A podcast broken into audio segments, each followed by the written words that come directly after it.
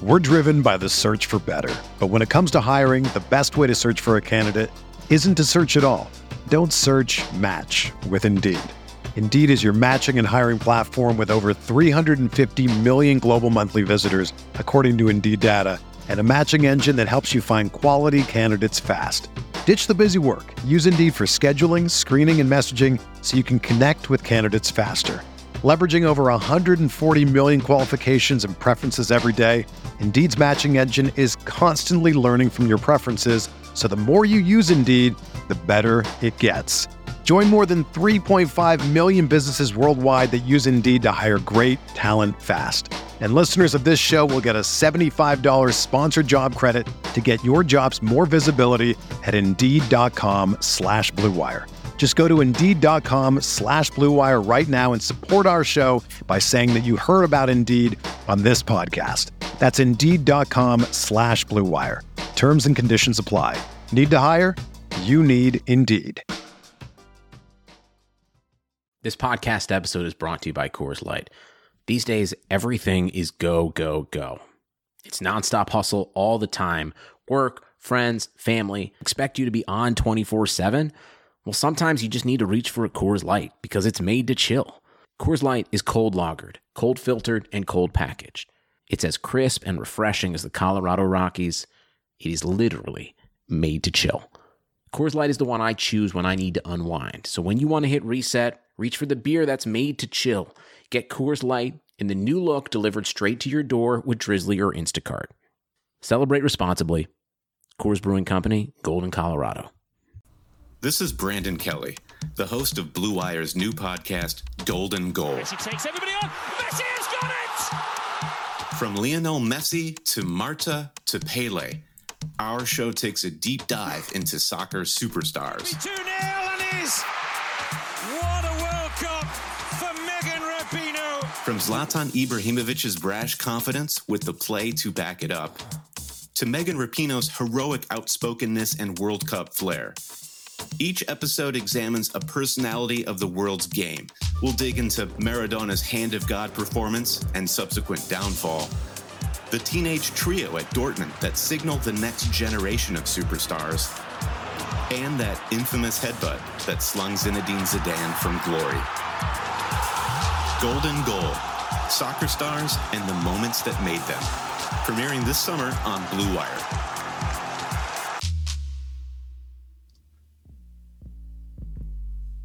What's up, guys? This is the Uncontested Podcast, covering the Oklahoma City Thunder. This podcast is ran by Jacob, Nick, Justin, Tayler, and Kamiar.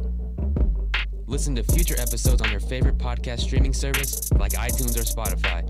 And don't forget to leave a five star rating. This is Lu Dort. You're listening to the Uncontested. What is up? Welcome to the Uncontested Podcast. We are part of the Blue Wire Podcast Network and the proud podcast of the boomtownhoops.com. Make sure you check out boomtownhoops.com for all of your NBA and Thunder needs. Join the Discord while you're there because it's awesome. I am your host for the evening, Jacob Niffin. I've got along with me a whole squad today. We've got Tayler from T Town. Free Woj. Free Woj. We've got Justin from Dallas. Well, hello, everybody. We've got Nick, also from Dallas. It's only the 133rd consecutive podcast in which I was introduced last. How's it going, guys? We saved the best for last. Aw. Yeah, I don't know about that. so, uh, gentlemen, how's life? You know, hanging in there. We It have was a good basketball news. That's what makes life good right now. That is fair. It was uh, it, Jacob mentioned this like in our Discord, so join the Discord, friends, um, and even our, our like personal uncontested Slack. But uh, it genuinely is just like so nice to be able to get on a social media platform and not be filled of so like much so much divisiveness and like hate, and just be, being able to see basketball and fun things like the Thunder, you know, having actual content to talk about. Um, seeing Darius Bazley reeling fish, you know, it's uh, it's been fun. Definitely. I uh, not not to kill the mood of the pod like three minutes in, but I did post on on Twitter the other day, like, and you guys know this because we talk pretty often, but um, I mean, throughout the whole COVID pandemic, I've had like incredibly bad anxiety. My b- depression's been really bad. I've been kind of just hiding in my bubble and, and just trying to make it day by day, really, you know. And to to the past week, being able to get on Twitter and it not just be this hellscape of hey, we're all gonna die and COVID is awful and America shit the bed and not only if you don't die from COVID, you're gonna die from the race war and all this stuff. But like just to get on and see stupid shit like Darius Bazley reeling in a fish and Steven Adams talking about lasagna. Exactly. JJ Boxing Redick's out cows. Like the, those those things like it, it's not normalcy at all. Yeah. Nothing is normal right now. But those little pockets where I can get on twitter.com and not, you know, get this gripping anxiety and fear and just get on and just kind of cut loose for a little bit. It's been a, breath of fresh air. I didn't sure. realize how much I missed it until I saw the picture of Chris Paul and SGA at practice. Yeah, like with the big grins Right. on their face. I was like, "Dang it! This is I. I love this team. I've missed this. It's so nice to have it back. It really, uh, like you said, Jacob. It's not normalcy, but it definitely helps. Definitely. I mean, the last time I felt like this was, I mean, I don't know. I so I don't know if you guys remember this. I had, we we have a calendar where we split up who does what post game podcast, Yep. and Yeah. I had March 11th for Yeah, Thunder. Jazz. Yep. And I remember I had gone to the gym that night. Uh, last time I've been to the gym in quite a while, and uh, and came home and I had eaten, showered, and I was sitting down and getting ready to watch and cover that game. Uh, and that night was the night that everything kind of devolved, you know. And ever since then, Just been a Twitter's been a great place for news and to, to keep up with stuff, but you get sucked into that spiral, yeah. And and it just for I think for a lot of people it just becomes a, a mental health cesspool. What- you right. know? It, I actually was. Uh, I went out to my parents on Saturday and was hanging out with them, and we were actually having this conversation uh, just to take us even further down the rabbit hole. But you know, these are important conversations to have right now, and so I hope our listeners find that to kind of be um, just something that they can relate to. So I think it is important for us to have these kind of conversations. But our our news that we get that we receive, especially um, on television, and I'm not saying you know either party necessarily. I'm talking all news channels on TV essentially are politically biased, or that the news is is very filtered to a certain extent. And so for me personally, I feel like the only way I'm able to get accurate information is through all this. Uh, ever since, like you said, Jacob, really mid March, has been to go on Twitter. But you go on Twitter, you get that unfiltered information, and it's just, and then you see all the comments and the replies and the, the divisiveness, and it's just, um, it, it is, it, it's it's hard to, it puts you in a bad mood. Um, it, it's frustrating. Um, it makes your anxiety spike, and um, but it's so sad because like that's really the only place right now that we can go to get unfiltered, accurate information, and so it's really kind of a, um, It's a double edged sword yeah, for right, sure. right. Yeah. Right. Yeah, because the flip side, you get conspiracy theories. Yeah, and right. Pizzagate and Wayfair. anyway, Oh my god. it's just some absolute Oh, man, nonsense. But on that note, should we talk some basketball? Hey, Some fun stuff. Because we can, and that's beautiful. Okay, shout out. Speaking of t- the Twitter timelines and, and bringing some positivity to the timeline, how about the uh, NBA Bubble Twitter account? That thing has been I awesome. dude, if so, we're gonna get into this here in a little bit, but let's just start off just right off the tee. Let's just get it going. Who do you think runs that account? Are, are is is this a I've been player? thinking about this. Is it a media member? Or is it just some asshole with so much time that they're just perusing Twitter and because I mean all the players are tweeting at it. Yeah. You know, it's It's Woj during his suspension. Here, dude, here in that's a week. that's my favorite theory. here in a week, it's just it's gonna go dead because Woj is gonna be back. Dude, so when I when I first saw it, uh, I'm trying to remember who I saw somebody retweet it. I think it was LeJethro Jenkins, and when I hit follow, there was like 650 followers or something like that. And then I looked again the next day, and it was like 12,000. And I can't. I wish that would happen with at the underscore uncontested. Yeah, yeah. Content's we should have got on, got though. in on this idea. But like I I don't think I've ever seen a Twitter account blow up so much and Yeah. just kind of take over. Like everybody's following that It's at fifty-five thousand followers. That's Yeah, crazy. And a lot. I mean, it's amazing. it's a lot of top tier people. Like the players are following it, Yeah. the media is following it. Players are responding to it and like sending Yeah. in information. Exactly. T-Ferg, he like replied Which makes to- me makes me think that they know who's running it, you know, because I don't think good they would just be doing this with, you know, Joe Blow who's sitting at home. Dude, I don't know. They're pretty bored. That's what I was That's thinking. fair. Like, it, I don't know. I could see, I could wholeheartedly see somebody, just a random person doing that. Like, this is different, but look at like Worldwide Wob, like the following and the command that he has of NBA Twitter. This is kind of like the same thing, but just for the bubble specifically. Yeah, but the uh, someone said tweeted at them today and said, "Hey, who are you?" And they just posted the the guy from V for Vendetta, like a GIF. gosh, I mean, if I was running that account, I would be blasting my shit everywhere. yeah, right. you know like so it's it's pretty wild so we'll we'll dive more into the bubble uh, here shortly guys but first i wanted to ta- start with some thunder specific stuff and let's start it off with bleacher report uh, has released a top 100 players of this season and so if you guys haven't seen this uh, five, one, two, three. Is that five? I think that's five. Thunder players made the top You just have 100 to hold your list. fingers up. Yeah, um, it's a good thing this is an audio and not a video. Um, five Thunder players have made the list. Uh, number 68 is Dennis Schroeder. Number 57, Steven Adams. Let's just stop there. Are you guys surprised that Steven Adams is 11 positions higher than Schroeder? That does surprise me quite a bit.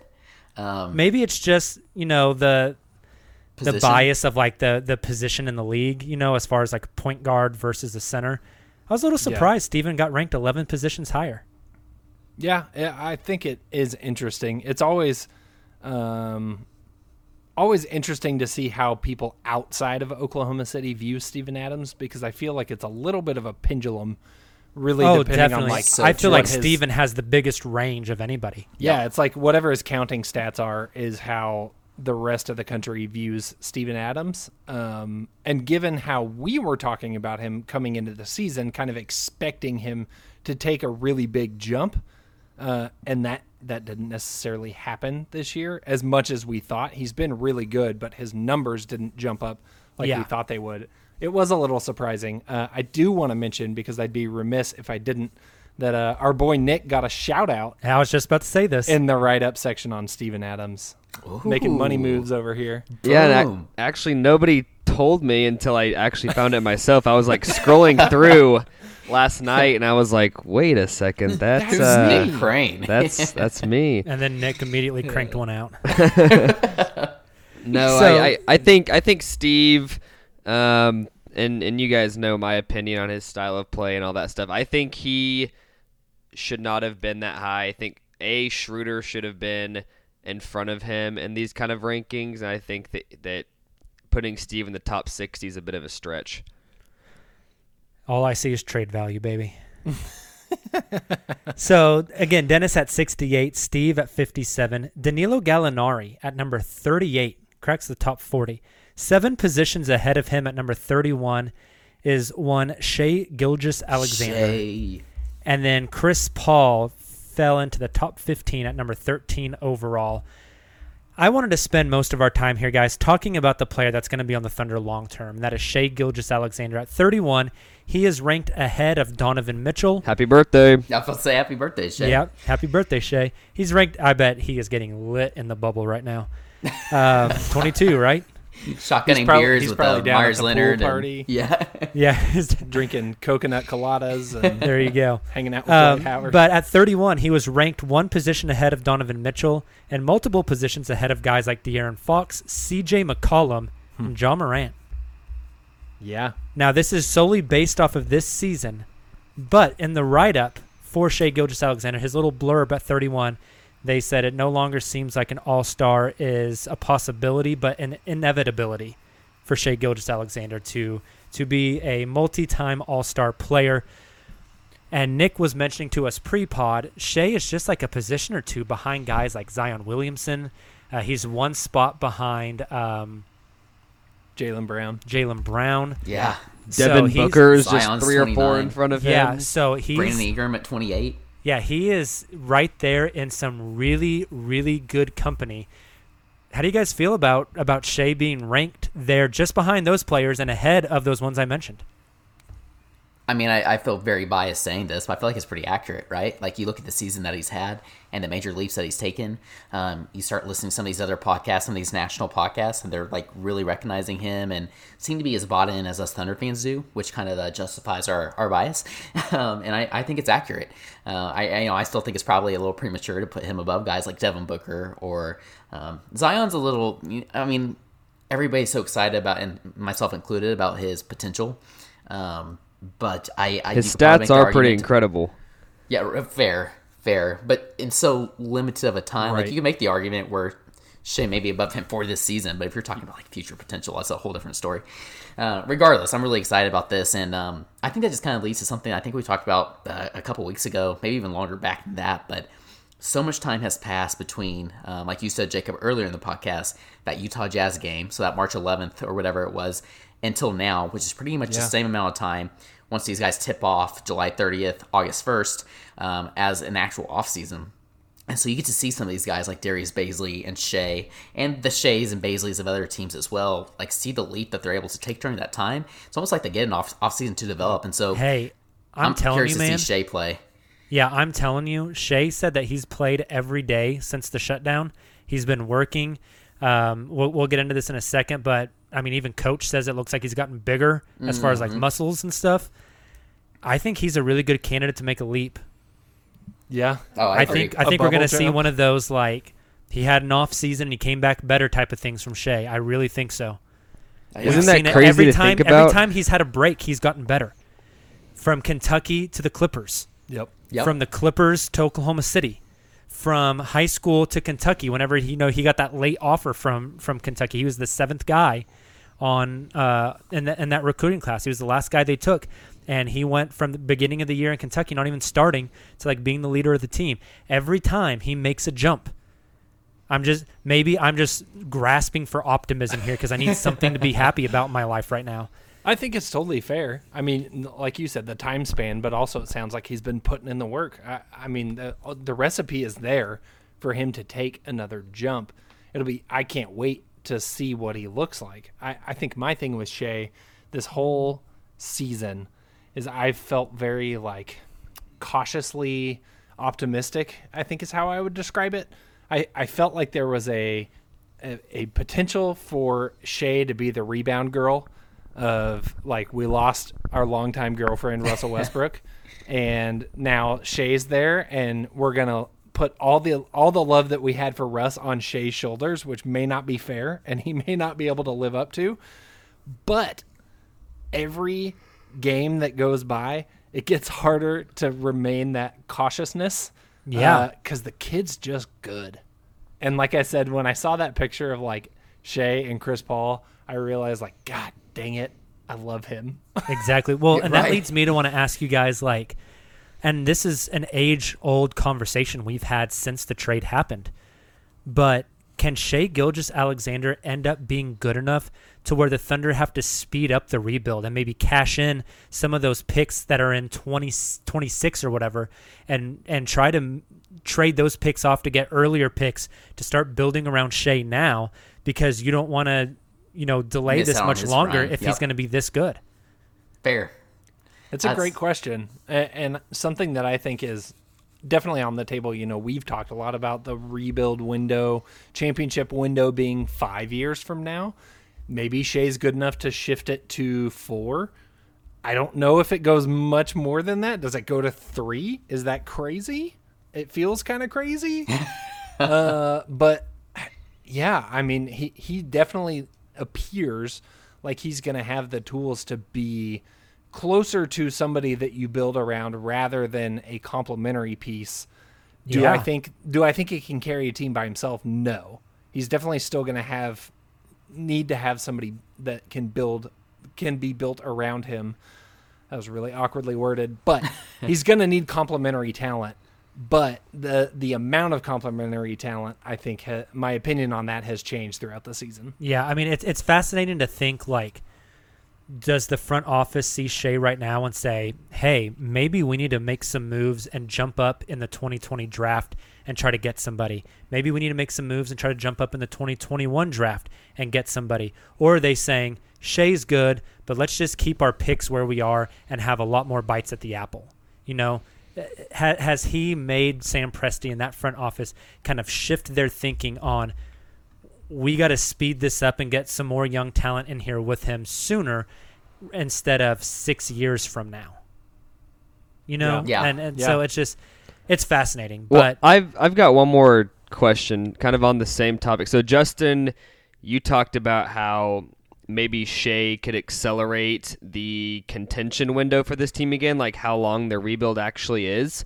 What if at the same time this whole situation was actually going to catalyze Shai's growth? Like a lot of guys when they get better, it's right after an off season. You know, you'll see from Yeah. year one to two or year two to three. So Shai like we said, got this kind of off season, this four month break to get better, and he's about to get a whole nother off season to get better again. What if year three Shai, the beginning of year three Shai we're gonna see next year, is really like a year four or five Shai because of all this right. downtime? Exactly. That's what a that's kind of what I was getting at earlier. Yep. I think And- what's tough, what for me, what's a little bit tough is not knowing what next season's going to look like. yeah, let's not an go down that because that's gonna make me sad. like, like uh, yeah, things could be weird. Like there could be the the other side of the coin that we encounter. Of yeah, these things have been great for his development, but there could be things that could hamper it. I think overall, though, my takeaway is Shai is incredibly talented. I think the the praise that he's getting nationally is totally justified. Um, it'll be fascinating to see. I mean, we know from experience that Sam Presti is not a reactionary kind of guy. That's why I'm a little hesitant on like how much does he shift what we're talking about of like the rebuild or the championship window. But um, does he? Do you have to factor it in? Factor it in? I I absolutely think you do. Do I think Presti's going to go out and sell the farm for Devin Booker or, or something like that tomorrow? No, I don't think so. Why That's kinda why where I'm get at. Devin Booker when you can just draft Denny of Dia? Exactly. Thank you. Or Cade But okay, so in let's two let's years. shift from this because this is the perfect segue to um, a segment I've just called Zoom with Nick because Nick has been on all of these Zoom calls with the Uh, Thunder Microsoft Teams. Thank you. Players. Nick, are, they, are they still doing Teams? Or are they on Zoom now? Teams, teams was was the Thunder stuff. Now that we're Oh. league, the whole league is putting it on its Zoom It's now. their Zoom. There you Okay, go. there you go. So let's start with Shai met with reporters today. Nick, is that correct? Yep, today was his first availability since they've been in the bubble. and he talked about hi- the the impact Chris Paul has had on him. And when we talked about you know the off season or quote unquote off season helping Shai develop, I think just as much of a benefit is Chris Paul. Agreed. So, Nick, can you just kind of dive into what Shai had to say about Chris Paul's mentorship and how you think that's going to pay dividends for Shai's career? Yeah, this is actually my question. I don't know if I told you guys that. So I Oh, asked cool. I asked Shai the question of, you know, you've had kind of a breakout season. How much of that can you attribute to like being underneath Chris Paul with him as a, a leader, a mentor, etc. And his answer was, you know, Chris has been huge in, you know, my jump I've made this year as a player, but he said it actually is a lot of off the store off the court stuff, not necessarily on the court stuff. So he talked about, you know, Chris has taught me so much about eating habits and taking care of his body and how to lift and, you know, all these things to to to affect the longevity of his career. You know, obviously Chris is playing well at a very, you know, old age when it comes to basketball players. So it was fascinating to hear how much off the court stuff that Chris is helping Shai with as you know, hopefully Shai is a, a really good basketball player in this in this league for, you know, the next 10, 15 years. Yeah, no, and you know what's so interesting, and this is again something else we'll be talking about later on the podcast. But um, yesterday was the one year anniversary of the Russell Westbrook trade, and you know, eh, with every trade, especially in this day and age, is who won the trade, and you look at all the different pieces that were involved in the trade, and then you reevaluate again, you know, five years out. But I think one something that we won't, another piece of that trade that we won't really uh, be able to quantify, I think, until another three or four seasons down the road is what you just mentioned, Nick. Uh, Chris Paul's impact that he had on Shai. So not only trading for Chris Paul, who's been great for us this season, not only those draft picks that we got in return and those uh, those draft uh, swap options, but the impact that Chris has had on Shai and Bazley and some of these younger guys, how the, how he's kind of formed and maybe molded, um, how they're going to move forward in their careers and their respective careers. And so I think that's huge for this team and huge for that trade. Looking back on it, I mean, you can't you can't put Shai in a better situation, honestly, in terms of guys that he could be mentored by and learn under in the beginning stages of his career. One of the And I- best ever. I think all all the things that we've talked about of you know the extra off season, the blah blah blah, but like Chris Paul is a massive part of that, and I think that as as Shai continues to grow and develop, like getting to spend his formative time in the league, kind of learning how to be an NBA player and, and a, a point guard in the league under Chris Paul is going to be inconsequential, like absolutely vital to who he becomes as a and player. it's not just like like just showing up to practice and Chris Paul's there helping him out on the court. Like you know, if for example the the very first thing those players did when they got out of their two day quarantine. Um, in the bubble was go and play cornhole. Darius Bazley, SGA, and Chris yeah, Paul. it's it's the relational piece too. Exactly. Of like And to how he's taken him and Bazley under his wing and like flies them on private planes and stuff like that. Like that's gonna have a massive impact on those guys. And it's just interesting how those stars align. You know, if Shai joins Chris down in Houston and Chris is really pushing for a title, maybe Chris's focus is more on himself and less on mentorship. Yeah. Right? But coming Totally. to Oklahoma City kind of changes that that dynamic. You know, C- Chris's family is in LA and wasn't in Oklahoma City with him. If Chris's family was in OKC, Chris is probably spending a lot more time with his kids and his wife. Instead, he was spending a lot more time with Shai, almost as like a surrogate, like a surrogate father to him, you know? Mhm. And so just the circumstances that set that up and the place that it set up, I everyone who listens to this podcast knows that I dearly love the city of Oklahoma City. This is my home, right? But I get it. It's not LA, it's not New York, it's not Houston, it's not Dallas. You know, and so a lot of players say they can come here and focus on their craft. Well, it seems like Shai got put in a place where he could focus on his craft and got put there at the same time with a guy who wanted to focus on mentorship and had nothing else really to distract him from that. It's just like this perfect symbiotic relationship that Yeah. aligned perfectly. Yep.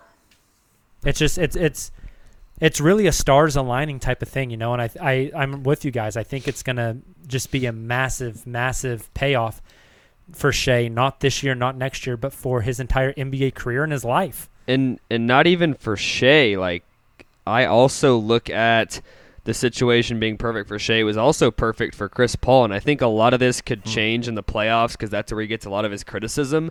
But talk about a guy that not only in Oklahoma City but around the league was starting to get talked about like a washed-up player, Yep. can't stay healthy, not a good guy for the locker room, can't be on a championship team.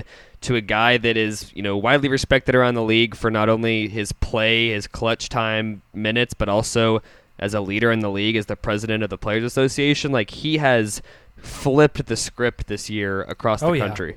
I mean, look at the Knicks, who have you know said they're interested in bringing a leader like him in. You know, and I think Yeah. that comes strictly from how he has been a leader this season. It's Yep. it, it awesome stuff. All right, let's move on. Nick, uh, tell us about Muscle Watch. So this is probably Tayler's favorite little segment here. Watch. This is all of NBA Twitter's favorite. So- It's so true. Or like anti muscle watch with like skinny Melo and uh, I think Steven lost a little bit of weight.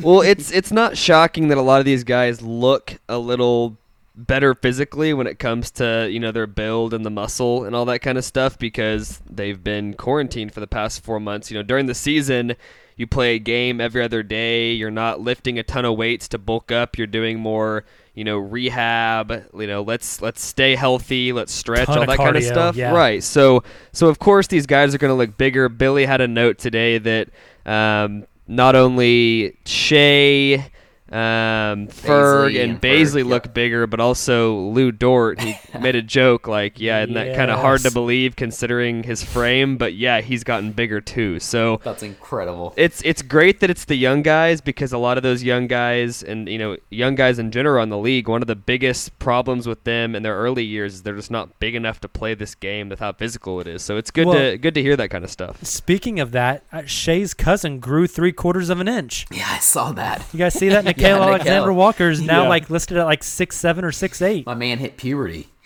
I saw that and thought it was a joke at first. Yeah, man. wild. Just thinking of Lu putting on muscle is a wet dream. Remember when we sent him a shirt and he said he wore a large? that line, son of a bitch. He said he wore a think- medium. Do you? I mean, there. I still. Either way, I don't see it. I'm just. I'm just It's saying. his meet hi- hi- him wanting that shirt. Like it had to have been one of those like midriff workout shirts, right? Where like comes down to his belly button.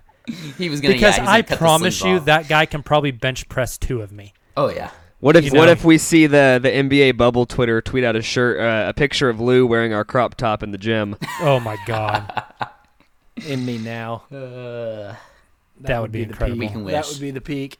Yes.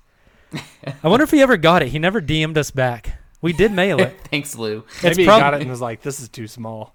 I can't wear this." Well, I can't. I- I'll have to look back in the DMs and see when he when we mailed it to him because what if it didn't get there till like after quarantine started? You know, And he Then just has just never got it. it. Yep. Forgot about it it. out. that would be. Uh, well we mailed it we mailed it to the Thunder Ion didn't we Yeah. Yeah. and they were there they were there leading up to the bubble he would have got it if we sent it That's fair. We sent it. He's got it. We. I'll. I'll DM him tonight. Ask him if he got it. He's not doing anything. He's down in the bubble, He's probably bored, sitting in his room playing Call of Duty. So He's probably just waiting for this episode to drop. Hey, in maybe the that's morning. a Yeah. that's who was flying into the bubble to. That was Lu. He was hitting Oh, that girl no. up. Oh my god. She We'll wants get that there. Wu Tang. for the children. All right. Well, speaking of Lu Dort, Nick, he's uh, actually practicing basketball with the team he plays with. That's wild to think that he wasn't. Before What a novel concept. right? Yeah, he, it was. I and I think we've known this information for a long time. Obviously, him being on a two-way contract, you only have a certain number of days you can be with the team, so you're not going to waste those on practice days when he's a starter. You know, started the last 21 games of the season for the Thunder. So he was asked in media availability, like, how is it practicing with the team, and how long has it been since you've you know regularly practiced?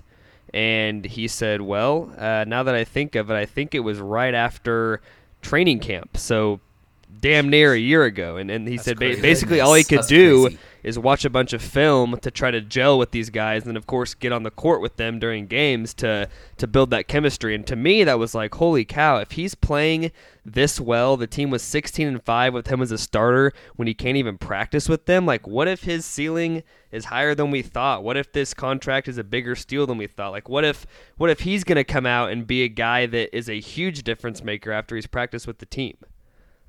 It's crazy to think about. It's crazy just to think about like not being able to practice solely watching film. I'm sure they had, you know, conversations about it eh, and interactions, but still like trying to pick up all that kind of stuff from watching film.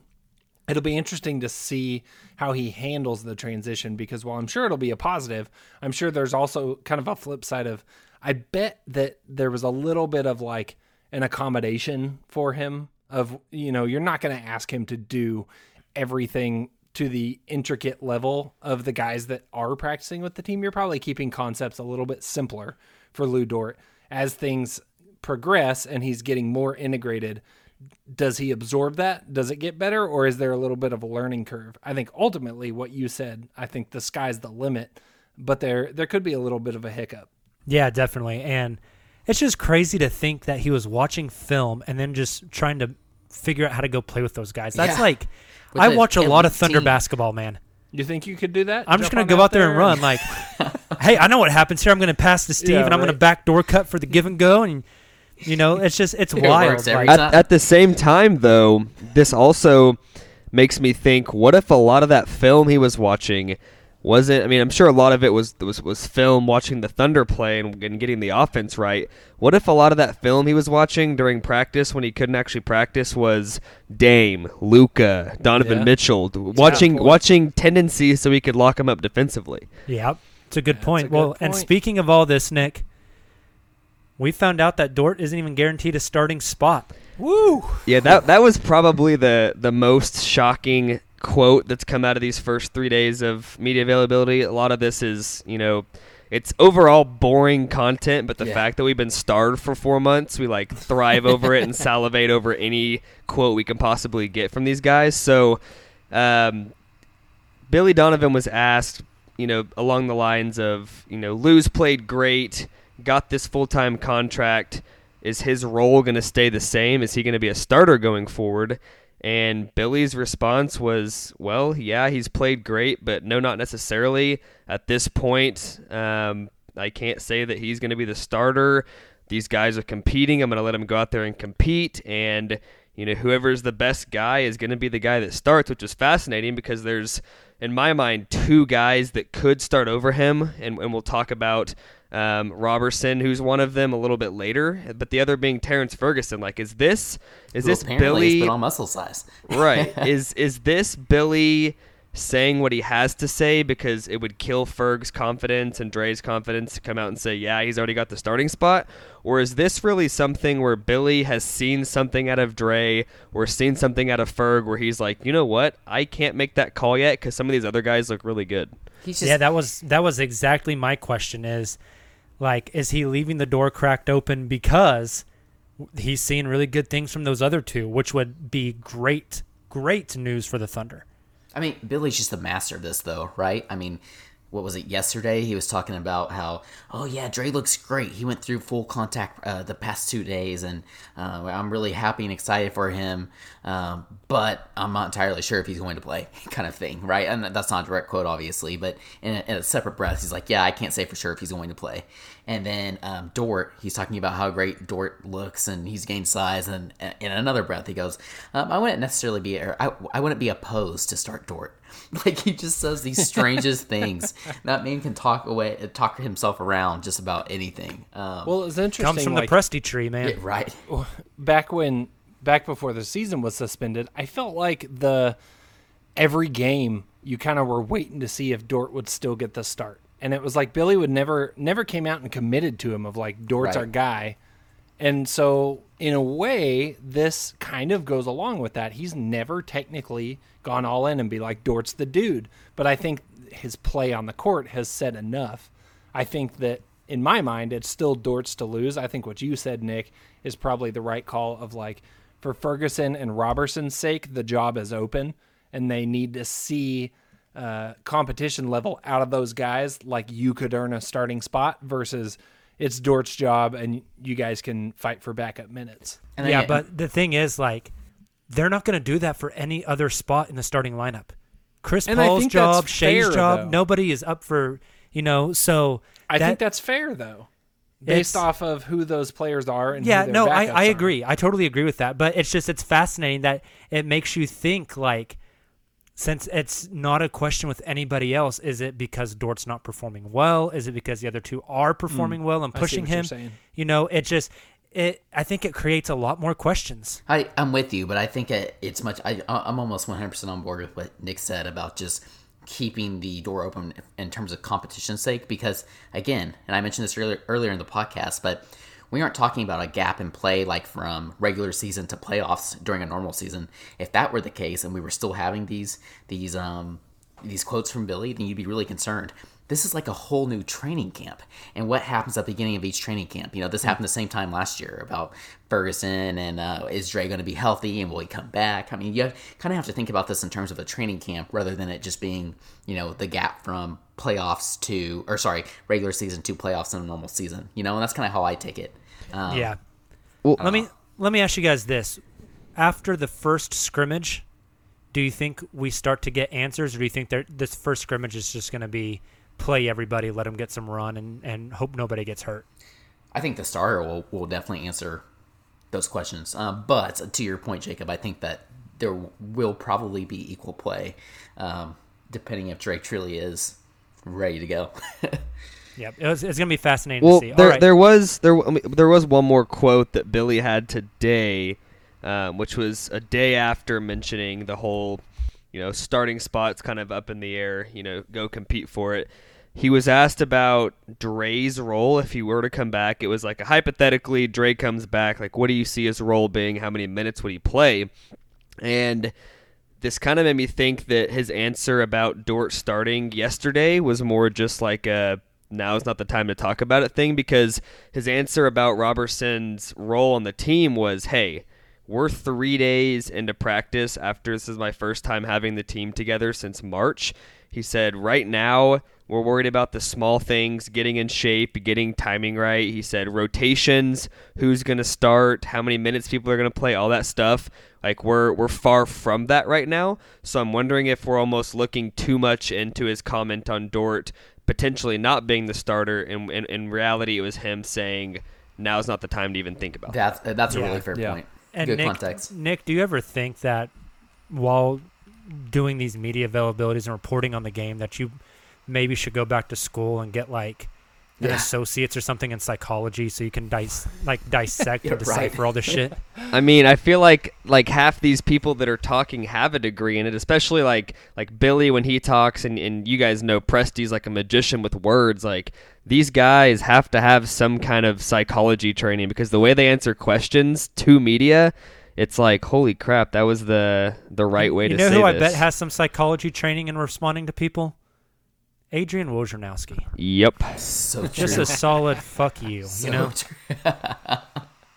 Free All right, last part of Zoom with Nick before we move on. Uh, I just want to hear about Steven Adams.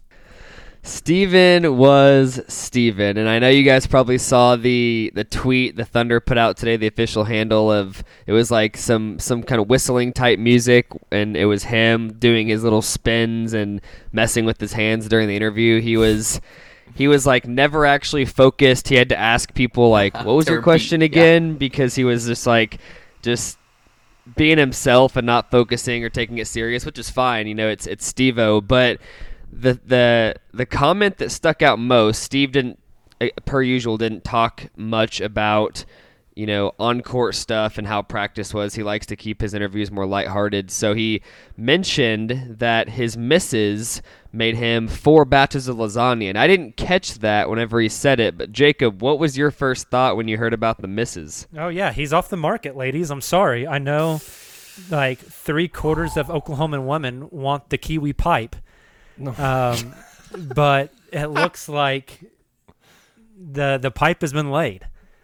I don't know if he's if he's just being Steven calling her Mrs. when it's his girlfriend because I remember seeing Steven one time uh, at some sort of event, like leaving in his truck with his at that time girlfriend who was like literally half his size. Like he would have just killed that woman. Like she was so small.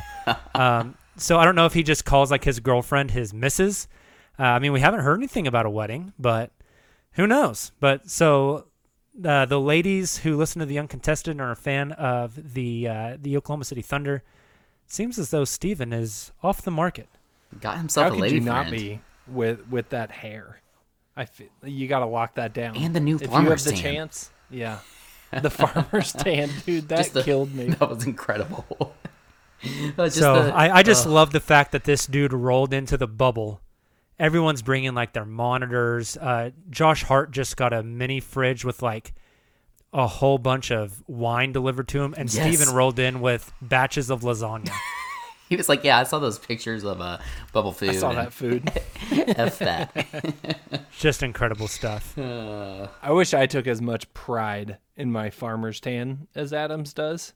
Um, it's it's just as much of a farmer's tan, but I don't I don't feel as uh, proud he was of so it genuinely he proud does. of it. See, we just get that because we just, you know, we walk outside and we work and don't get to be outside with our shirts off. But Adams is out there like doing farm farm work and Yeah, like Boxing gets his boxing out farmer tan. cows. He's proud of it. Show it off. Boxing out cows might be my favorite quote of the bubble so far. It's uh, it's pretty good stuff. All right, well, Justin, why don't you tell our listeners about BetOnline.ag? Sports are coming back, and so are your chances to bet on your favorite teams and events. And there is no better place to start than our exclusive partners, Bet Online. Get in on the action for this week's big UFC fight or check out odds on NASCAR, Formula One, and the Premier League. Can't wait for your team to come back? BetOnline has futures odds, including win totals, division winners, and even league championships. Or check out our daily simulations of Madden and NBA 2K to watch and wager on. Visit betonline.ag and use promo code BLUEWIRE to receive your new welcome bonus. That's promo code BLUEWIRE. BetOnline, your online wagering experts.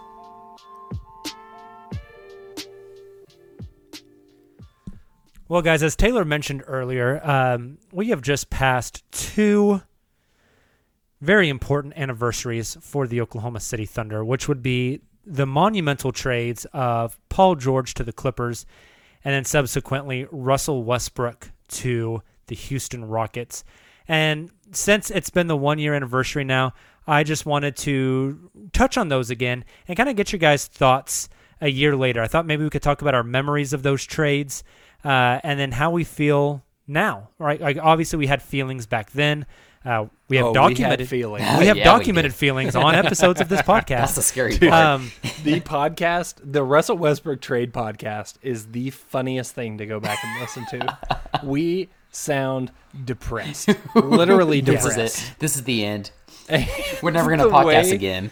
The, I remember Jacob specifically Oh, God. talking about Chris Paul and being like, "Get him the hell out of here." Yeah. I don't want to watch him on my team. The sooner he's gone, the better. Yeah, and now it's funny how you change pod, a tune, huh? Right? It's like, So- oh, it's so good that Shai got to learn from Chris Paul. one one memory that I wanted to bring up, which uh, I mean, this will stick with me forever. Um, a year ago, a little over a year ago today, uh, my family and I were on vacation in Boston, Massachusetts, and one I, I- told the story in the pod back then. I'm gonna tell it quickly here now. One of my favorite bands of all time is from Boston, but they've been broken up for like ten years. And while in Boston, I saw a guy wearing a Have Heart shirt, and I was like, "Dude, I love that shirt." And he said, "Oh yeah, are you going to the show tomorrow?" And I was like, "What are you talking about?" He said, "The reunion show. They're having a reunion." I was like, "Holy shit!" What? And so my fiance and I found tickets, and we bought a bought tickets. We got a train pass to go from Boston out to Worcester, and uh, we were gonna get up in the morning and and head out there and go see one of my favorite bands of all time. And so, and obviously Eastern Time Zone is an hour ahead of Central, and so I'm blacked out. I'm passed out, getting ready to wake up the next morning. I wake up and my phone, like I don't know how my iPhone survived. We're talking over hundred Twitter notifications. I remember like trying to wake you up that night. 50 Like, or 60 text messages. I think Nick, Nick, tried to wake you up. Nick called me twice, I think. Is that right, Nick? I think it. I think it might have been actually more than twice. Yeah, and I think you left me a voicemail. And I was like, Hey, uh, what in the uh." hell? And then I get on and I see uh, the Thunder have traded Paul George to the Clippers for a record setting number of picks. And uh, thought, well, this is awkward. Well- and then obviously the, the, the discussion about that, and then it quickly coming to the realization for all of us that we're at the end of the Ru- Russell Westbrook era, Era, of Oklahoma yep. City Thunder basketball. the, the the era that we knew from the very beginning uh, when they, Yeah. the team first came at, in 2008. But There was no other era. yeah, right. That that was it. Right. And uh, this has kind of been the the first start, almost like a transition year um, in between the two eras. Uh, but I was uh, just you know I, I think I've mentioned this story on the podcast as well, but um, the Paul George trade was uh, you know right around the July 4th timeline, and um, I well first of all I was out of town um, traveling home on an airplane when Kevin Durant made his decision on July 4th to leave, um, and then around the same July 4th like weekend uh, that the Paul George trade to OKC happened, I was at the lake. Um, and then the Paul George trade to the Clippers one year ago from, you know, like a week ago, I was also at the lake. And so I was at the lake over this 4th of July again. And I'm just like Quit watching my phone. lake, I know. Yeah, I was watching my phone all weekend. Like something's going to happen. Somebody's going to get coronavirus for the Thunder and like something big's going to happen. Nothing happened, thankfully. So, um, Yeah, well, there you go. well, I I actually I feel like I remember or I felt more emotion. No, but whether good or bad, I think I felt more emotion when Paul George was traded to Oklahoma City versus him getting traded away. Like I remember, I, I guess I'll ask you this: Were you more shocked when you saw the notification that Paul George had been traded from Oklahoma City, or were you more shocked when you got the notification he was coming to Oklahoma City? This is God, that's that's a tough Yeah, question. honestly, this is a That cop because out. he was he was he was not he was not linked to the Thunder at Yeah, all when he was traded. nowhere. Yeah. I, both of them really came out of nowhere. Both of them were complete say, I blindsides, blindsided and not just to people like us, same way. to people across the league. You know, to to people that are very plugged in. Both of those trades were just like, what? Where did this come from? Right. Yeah, yeah. No, I was So- gonna say I was I was equally blindsided by both. Uh, So- Ra- so- Shelburne's tweet, Paul George to Yeah. OKC, and then And for Rose's Ramona to break that was just awesome. Yeah, you know that that's she so beat everybody else.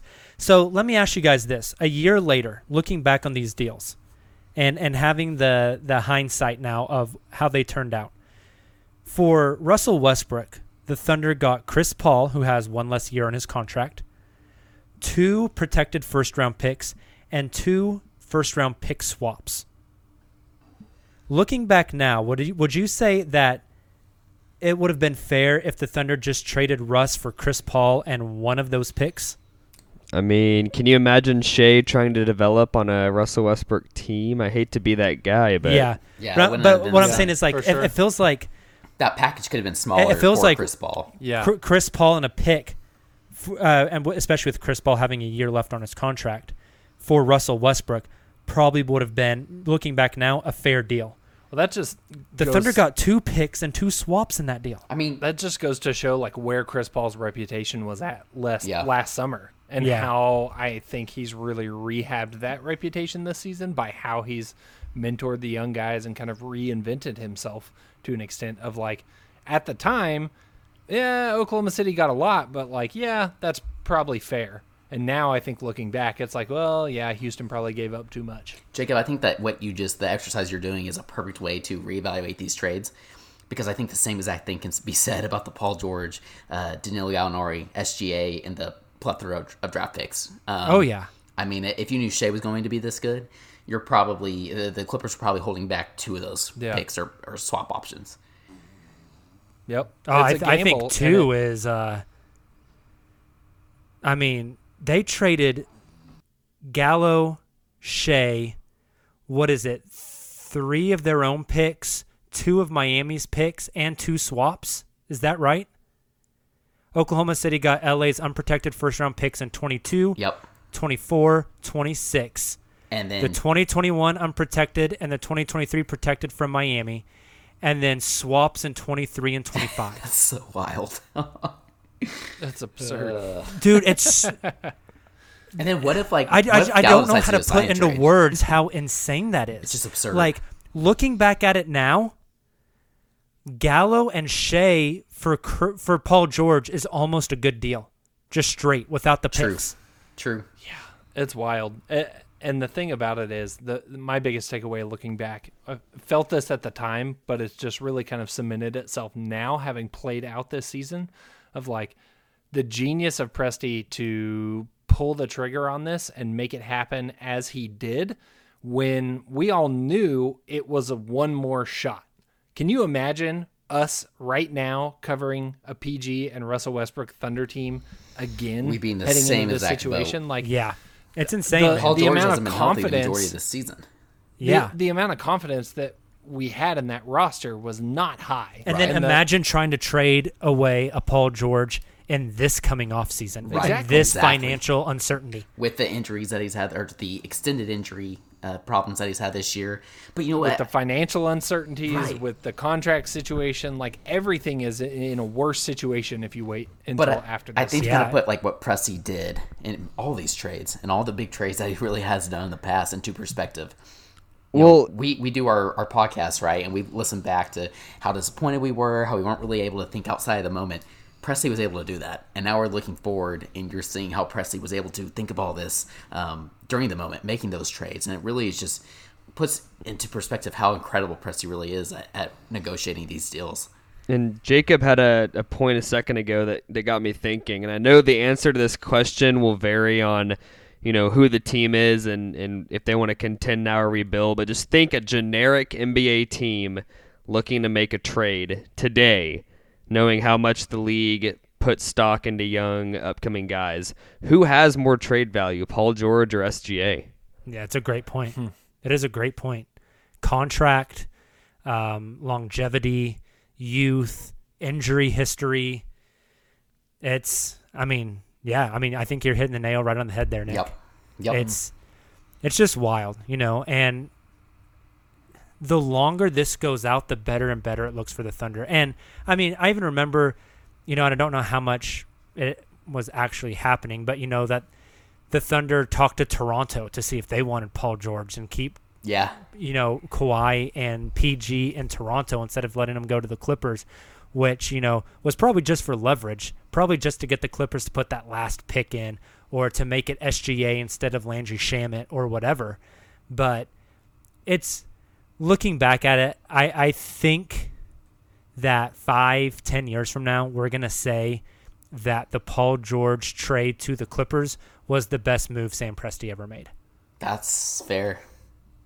That is a hot take, but no, it, it it certainly could happen. But that is, yeah. I mean, the chances of you've got seven bites at the apple with those draft picks. The chance of you hitting on one of those is pretty Right. significant. I think that's the thing in terms of how we're going to evaluate it. It's all going to come down to whether or not they hit on those. I mean, Like, this this is reminiscent to Boston Brooklyn, and Yeah. that trade netted Boston uh, Jaylen Brown and Jayson Tatum and you know whoever else. Yep. Allowed them to get Kyrie in there, which then opened the door for them to get Kemba, which, you know, like I just if it plays out, It's gonna be hard to I mess it up. with you. No, I, I, I like that agree. Boston comparison. That's very true. You're looking at guys like the Jaylen Browns and Jayson Tatum's and the um, shoot the SGA's and Bazleys maybe, and then all the draft picks that like oh Ex- the Thunder except getting Boston another didn't draft get a pick. young, promising ass uh, talent like SGA in that deal. They, They just had got a pick it. Yeah, that's true. The Thunder got got a hot player and all the picks, more picks. the Clippers would have to get bad, and that's the that's the biggest thing they're banking on right here. And yeah, the Rockets well, for that matter. Hey, we just said that we've already had two out of the blue Paul George trades because he wasn't happy. I'm just saying, man. right? Uh, We've already seen theme. Kawhi move multiple times because he wasn't happy. Yep. They both also they both also are injury ridden. Um, so Exactly. And they're older. You know? And financial uncertainty coming up. Now I do feel oh well, the Houston picks being protected kind of scares me because I think Houston's going to suck pretty soon.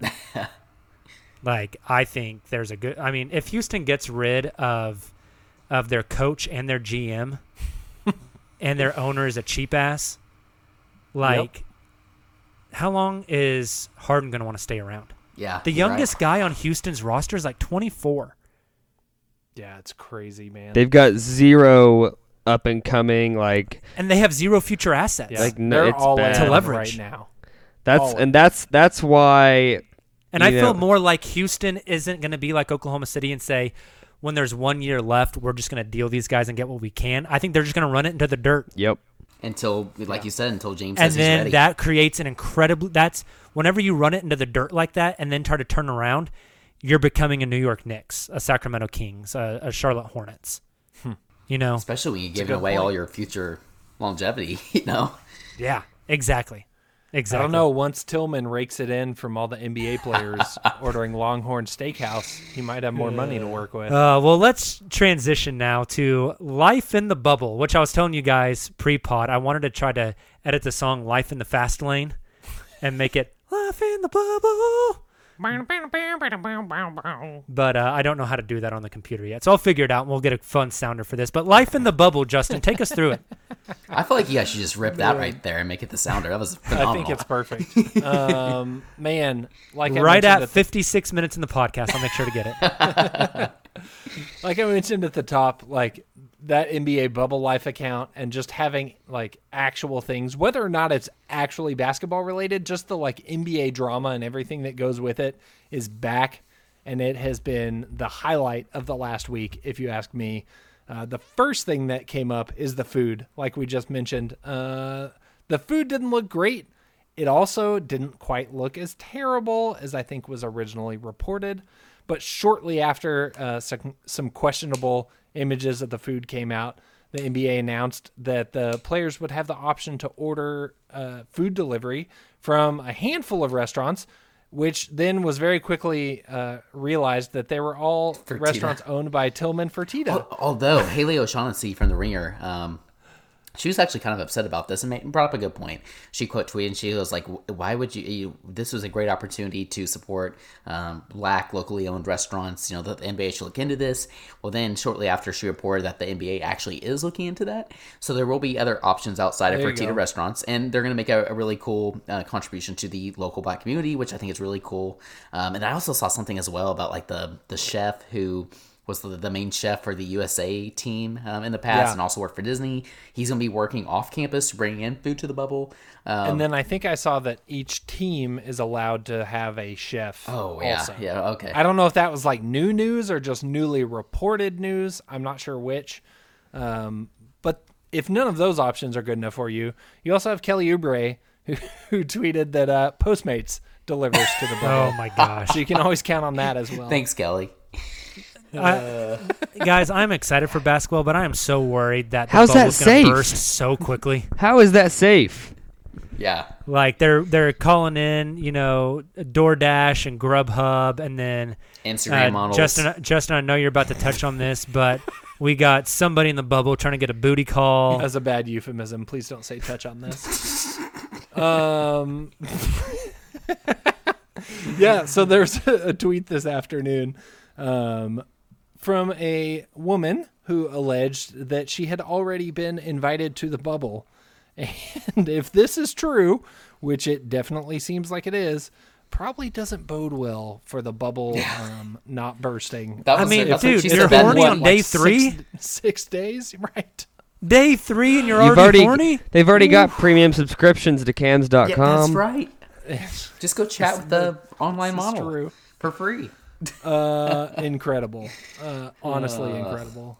Um, moving on, we also had a nice little uh, shotgun beer competition between JJ Phenomenal. Redick and Meyers Leonard. Yes, Very this fresh. is I want to awesome. know.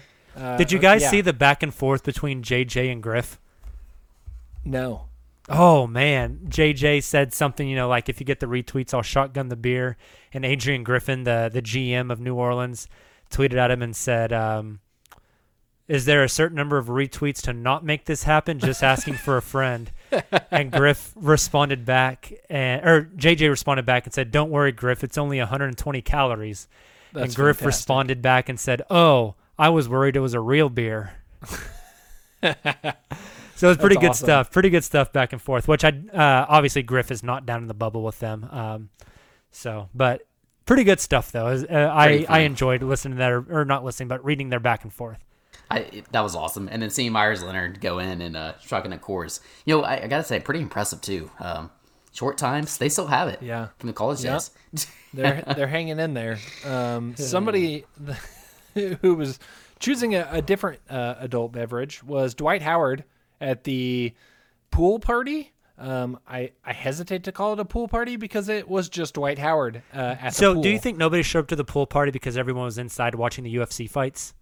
I think that that could be part of it. I also like transparently, I am not cool, but I didn't know who any of those I was DJs say, were. Yeah, neither did I. I don't think they really care. I didn't know if I was missing Right. something. I was scared to admit it, but like I feel safe now. Like I don't know who any I kind of get the impression that like those are the same DJs that they probably hire during the normal summertime at those locations when like guests and families are around.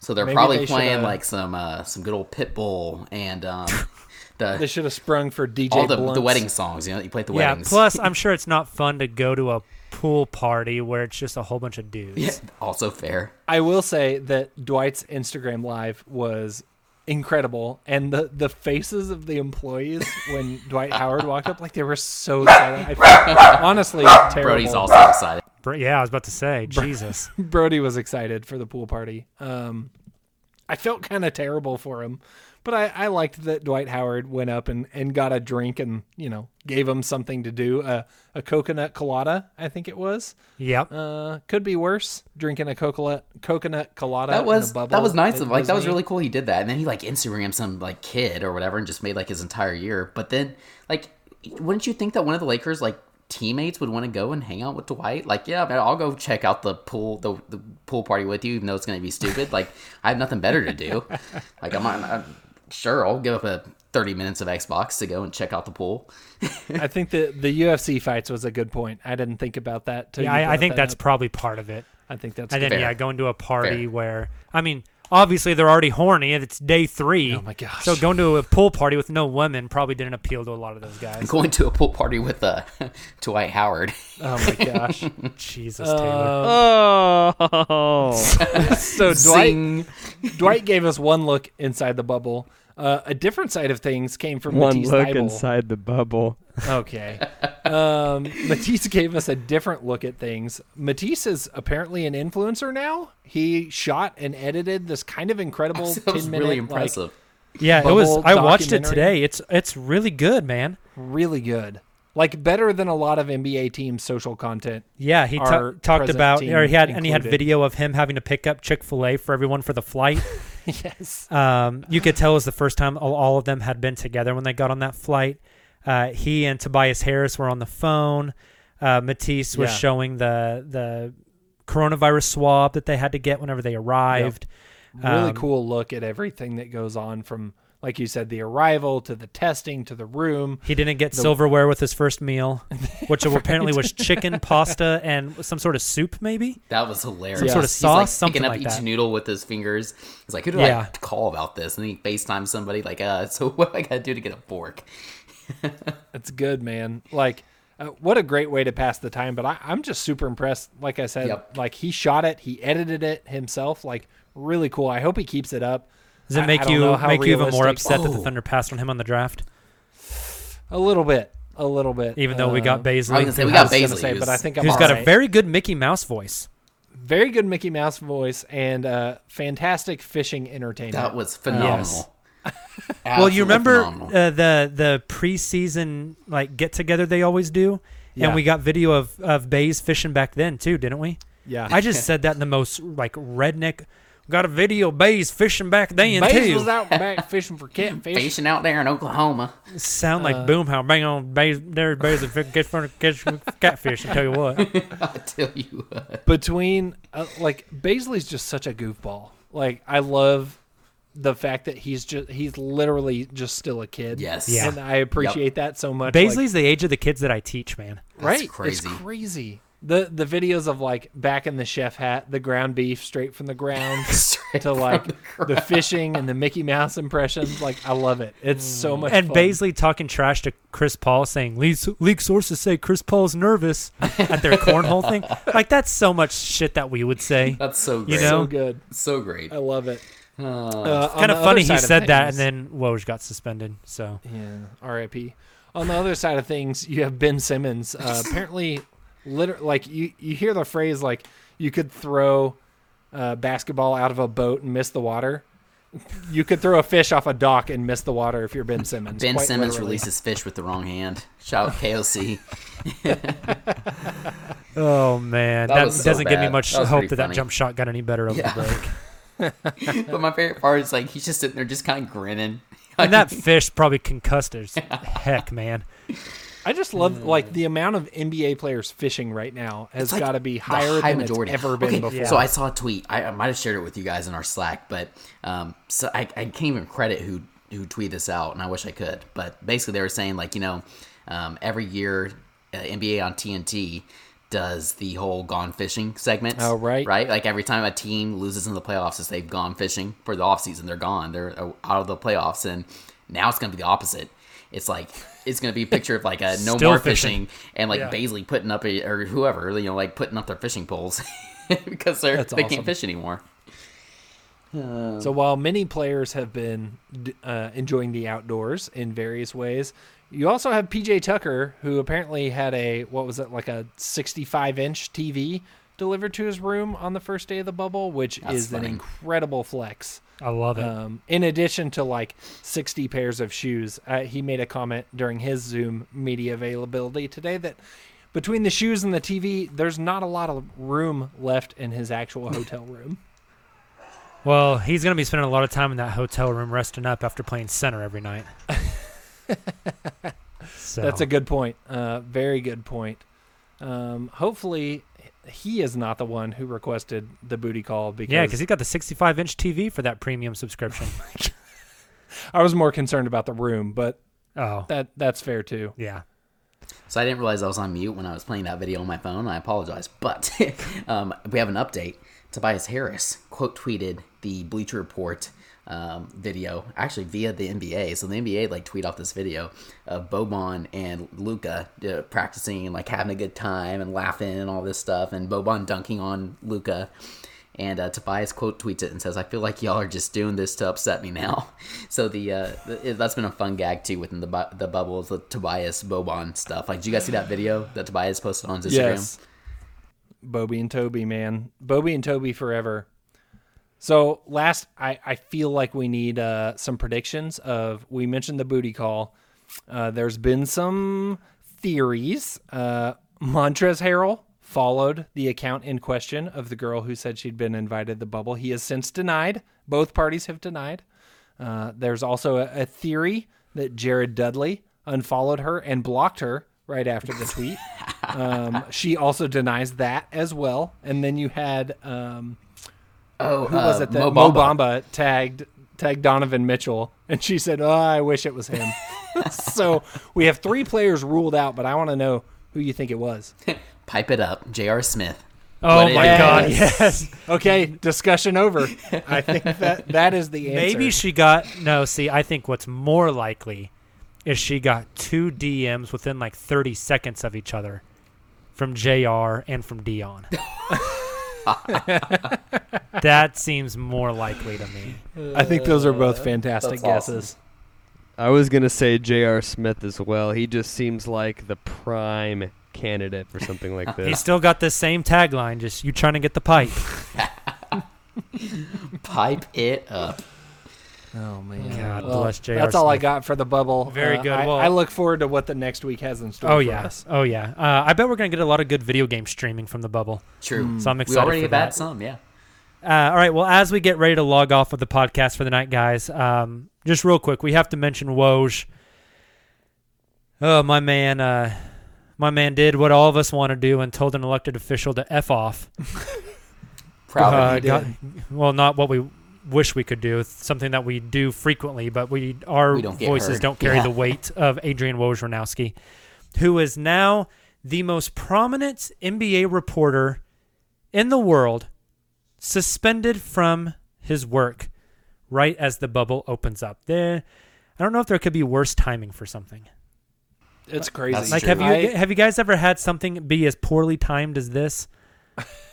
what is what is suspension like? I know he didn't get paid, but like, is he not allowed to tweet? Like, what does that entail for his job? I'm, I'm I feel like assuming he just can't do anything related with ESPN. Yeah, or like the NBA. Probably can't. Yeah, the NBA probably can't report on anything. I bet he's sitting on a treasure trove, just wishing he could hit send. My dream is that he creates a burner and tweets actual news, but just does it like super low key. Nobody knows it's him. It's not verified. Like go full like Barry McCockiner and like just be a parody of Adrian Wojnarowski, but it's actually Adrian Wojnarowski. Yeah, no, he should do the burner, and then whenever he's unsuspended, go retweet all of those tweets and bring them God, to light, and be like, that would be. "Hey guys, He here's all the shit that I was gonna report the last two weeks, and I did post it to, to timestamp it, but nobody else could even get this kind of content."